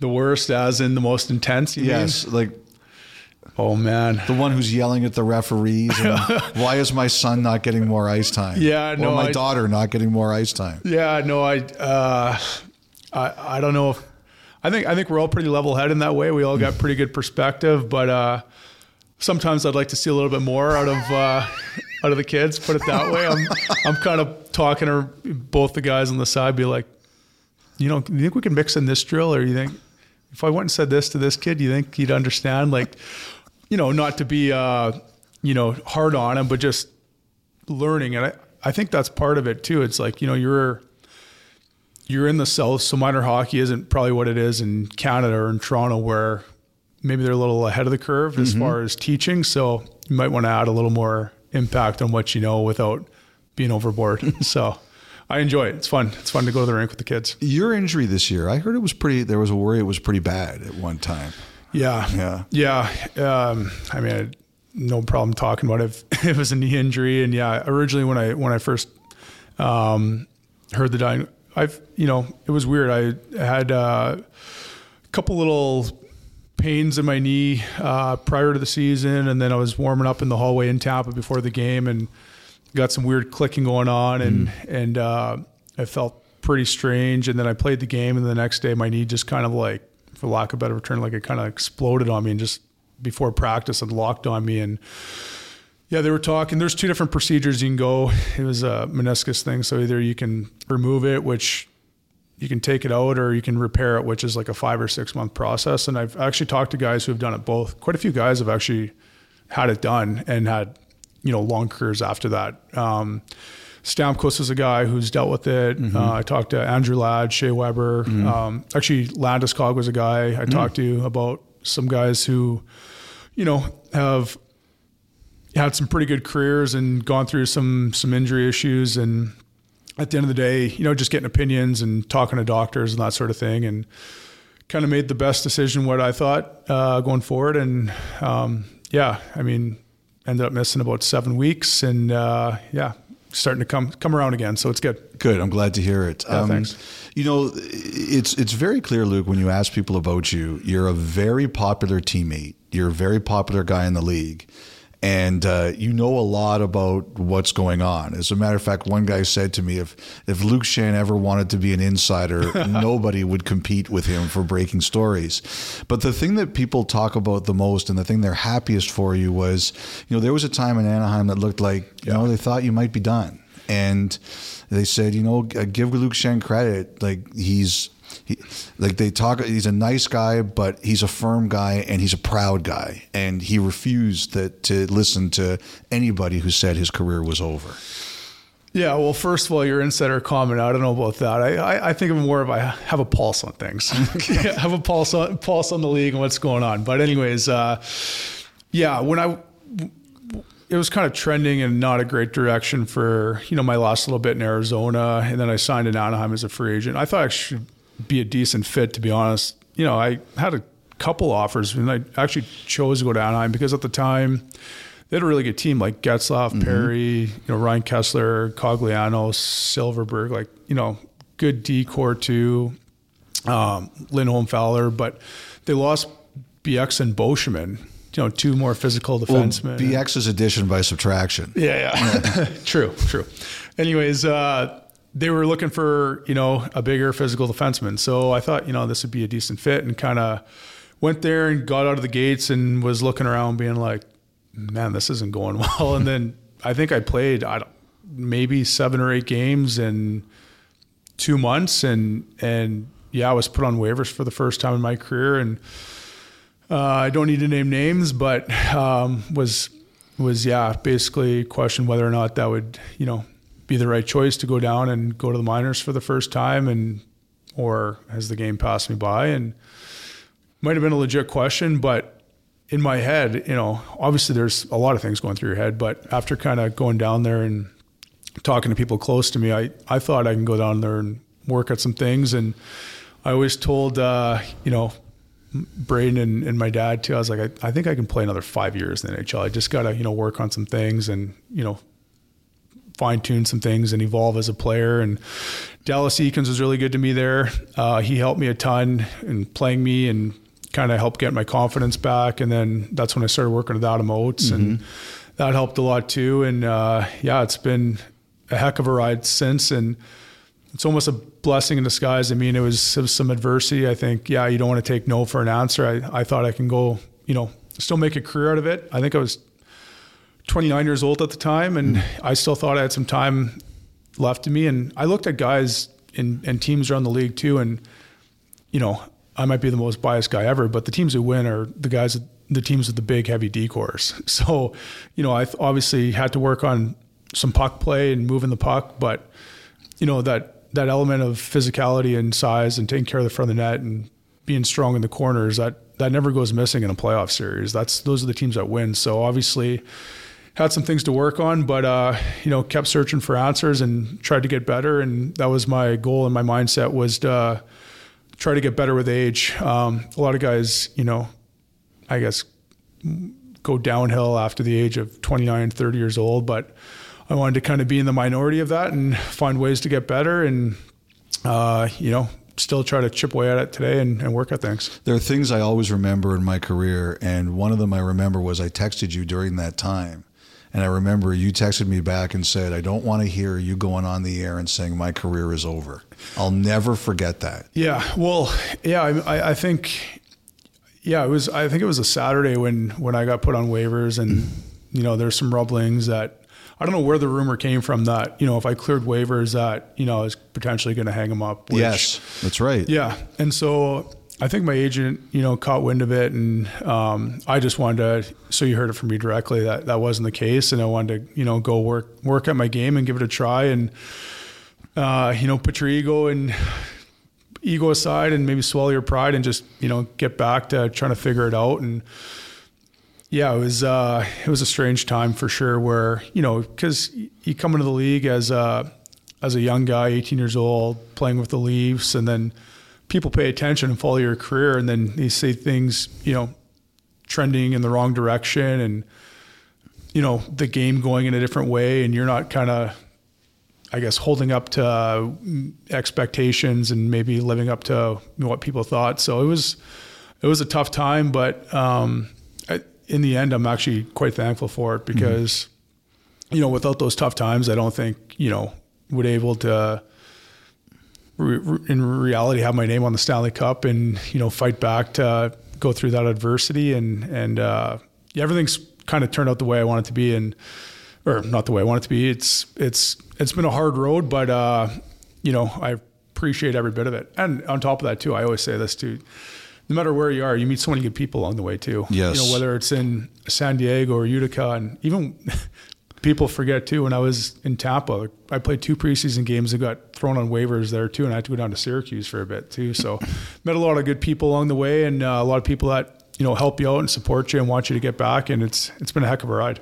All right, I got a couple more for you. So then, before you and Katie and uh, and Nick can go for dinner, so yeah, yeah. not holding it too much longer. No, but, you're good. Um, two dressing rooms I want to ask you about being part of. First of all, what was your best memory from celebrating either Stanley Cup in Tampa? Oh man, nothing but good memories there. Just it was interesting because the first year in the bubble, like there was no friends and family, which obviously was unfortunate, but it was just the guys, which is that'll never happen again. It was literally just the group of players and trainers and coaches and management that got to celebrate together. And uh, so we had the night in Edmonton for the night, and we were just stayed up all night, and we, you know, celebrating. We were in the dressing room with each other, just drinking out of the cup with just us. It was like no one around, which seems strange, but it was almost like intimate in a way where you're like, mm-hmm. this is, you know, no one's in a separate room with, you know, 50 other family and, you know, agents and whatever people that are in from out of town, which is great. But something to be said to just be with just the guys that you're in that bubble with for, you know, three months or whatever it was. And then, you know, we flew home the next day and had a boat parade, which was incredible. So then you get to celebrate with everyone. The family meets you there. And that was pretty special. I was, uh, lucky enough to be on the boat with uh, Stammer and Heddy, and uh, oh, I say boat. It was it was a yacht with those two guys on there. But anyways, uh, yeah, but just you know, being those two guys, Heddy had the the Conn Smythe, so he had that the whole time, and um, you know, we had the cup on on the boat for a lot of it, which is pretty cool. And you know, you're just people just can't get enough of it. Like just the whole thing that those parades are nuts and just how fired up people are and everyone. And that was during COVID where, you know, you're not supposed to uh, get in contact with anyone, but everyone's drinking out of the cup. So it's, it was just a wild sort of uh, situation. Then the next year too, I mean, kind of came back with the same group of guys and, and uh, yeah, it was just, Eighteen so, million over the cap. Yeah, exactly. Exactly. yeah. Whatever the story was. But hey, we found a way and uh, yeah, not taking anything away from that group. I mean, nope. it was just a uh, special, special group to be a part of. And I mean, yeah, just the dinners we'd have, like after we went to, like, I think we went, you know, five or six nights in a row, like team dinners with the wives. And like, we just couldn't get enough of each other. Like everyone was just so happy for each other. And next day you'd wake up and guys were exhausted because you're not sleeping and okay, we need to take a night off. Next thing you know, five hours later, nope, we're back together. We're celebrating and everyone's together. And that's what a close group does is, you know, you, to have success off the ice, you got to be close group off the ice. And I was talking, we played Tampa last night, and you know, you go over and you talk to john Cooper and Jeff Halpern and just the staff over there and the guys. We were talking after the game. It's there's nothing like it when you're part of a winning group like that, and you know, even this year, Alex Killorn came to town when he was with Anaheim. Me and McDonagh met him for dinner, and then a week and a half later, Maroon and Bogosian came meet them for dinner. It's just like when you ha- when you win together, it's like you got this bond that doesn't happen anywhere else. So, uh, unbelievable group of guys, and I was fortunate to be a part of that. What do you remember about Toronto beating Tampa in that room after that game last year?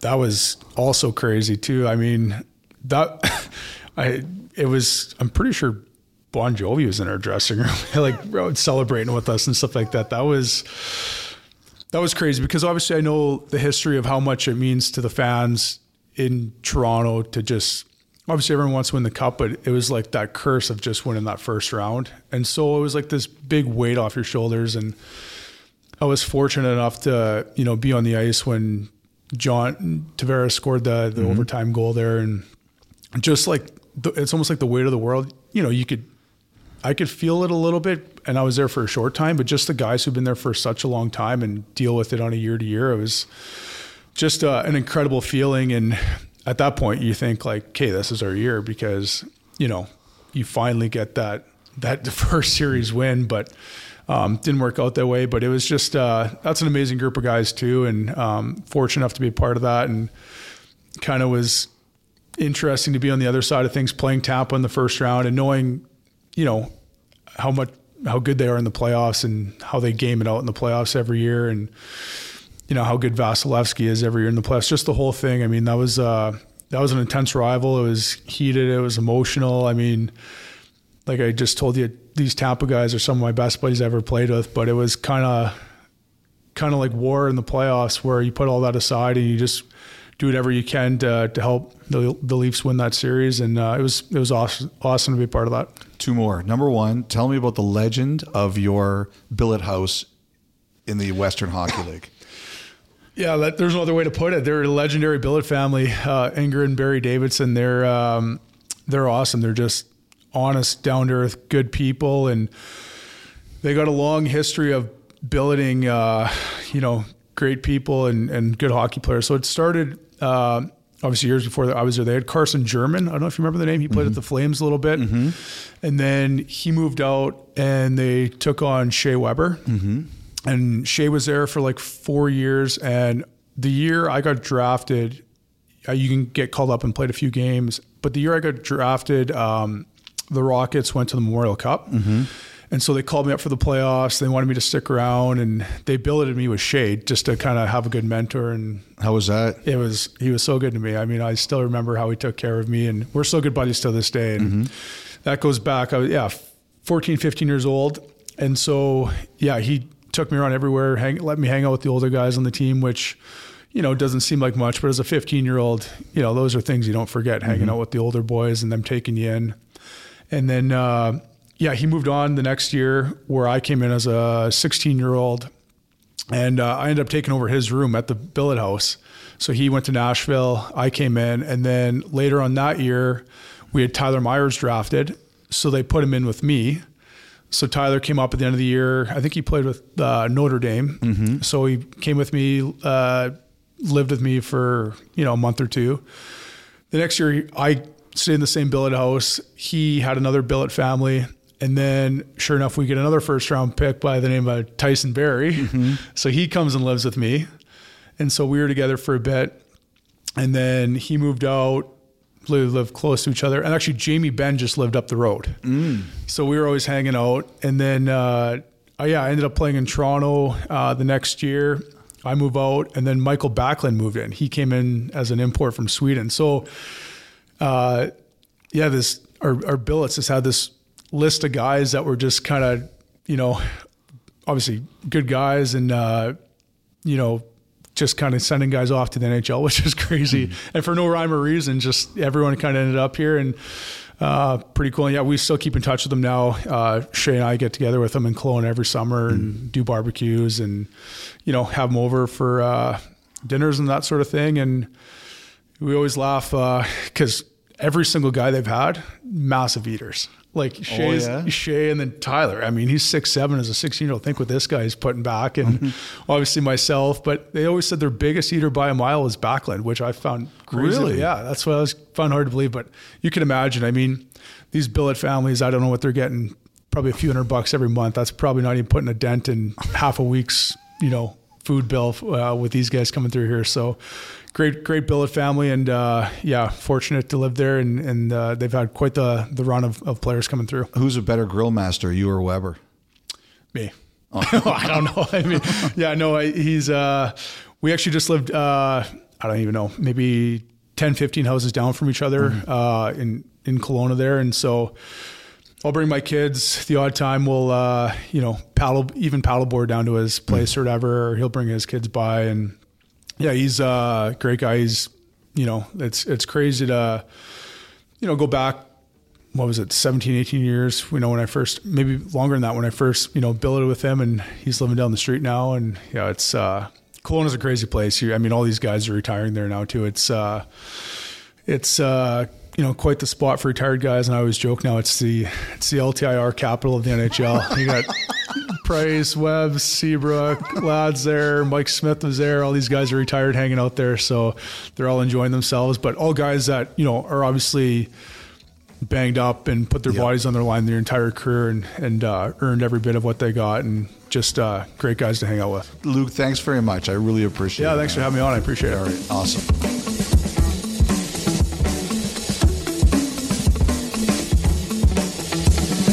Okay, so that's Luke Schenn of the Nashville Predators. And Elliotte, you know I'll never give you praise. So Luke Schenn was outstanding in that interview. And I think that anybody listening to that can totally imagine in their mind Chris Pronger saying to Luke Schenn, What are you doing? what is that? Why are you sca- why what's with the two hands on the stick guy? You remember Elliotte, that was a huge thing with the Maple Leafs at that time. And a lot of people pointed at that and said that that was a real issue with with Luke Schenn specifically. A hundred percent. And we did a game in Pittsburgh. I don't think it was that game where he talked about uh, him making the play on Crosby. I, I think it was a different game. But the building in Pittsburgh, and this was the old building. The the way it was set up there was we did our interviews in a corridor to the back door of the Maple Leafs dressing room. And I was taping an interview with someone. It might have been Jonas Frogren when he scored his first ever NHL goal. And I could be off, but I I do remember doing an interview with him. And Luke Schenn was out there with Rob Zettler was the assistant coach, and they were having a very animated conversation about something. And you could tell Zettler was trying to teach Schenn about something. And they were with the two hands on the stick. And you could see Schenn was really confused. He was really confused. So I asked both of them later, and basically what it was was on the penalty kill, how to use your foot position to block passes if you had two hands on your stick. And you know, Zettler's a really good teacher, so he was trying to help Schenn out, but you could just see how much of a challenge it was for him to process it. That was a that was a really good piece. Uh, I hope you enjoyed that one. He's a good Uh, talker. He's, a great, talker. He's coming for all of our jobs, Elliotte. We better hope that he gets contract after contract after contract in the NHL because he's coming for all of our jobs. Uh, okay, on that we'll wrap up. That was a long podcast. If you're still listening at this point, bless you. There's a special place in heaven reserved for you. So thanks for sticking around so long. Uh, the next podcast, as usual, comes out Friday morning. Enjoy hockey over the next few days. We'll talk to you Friday.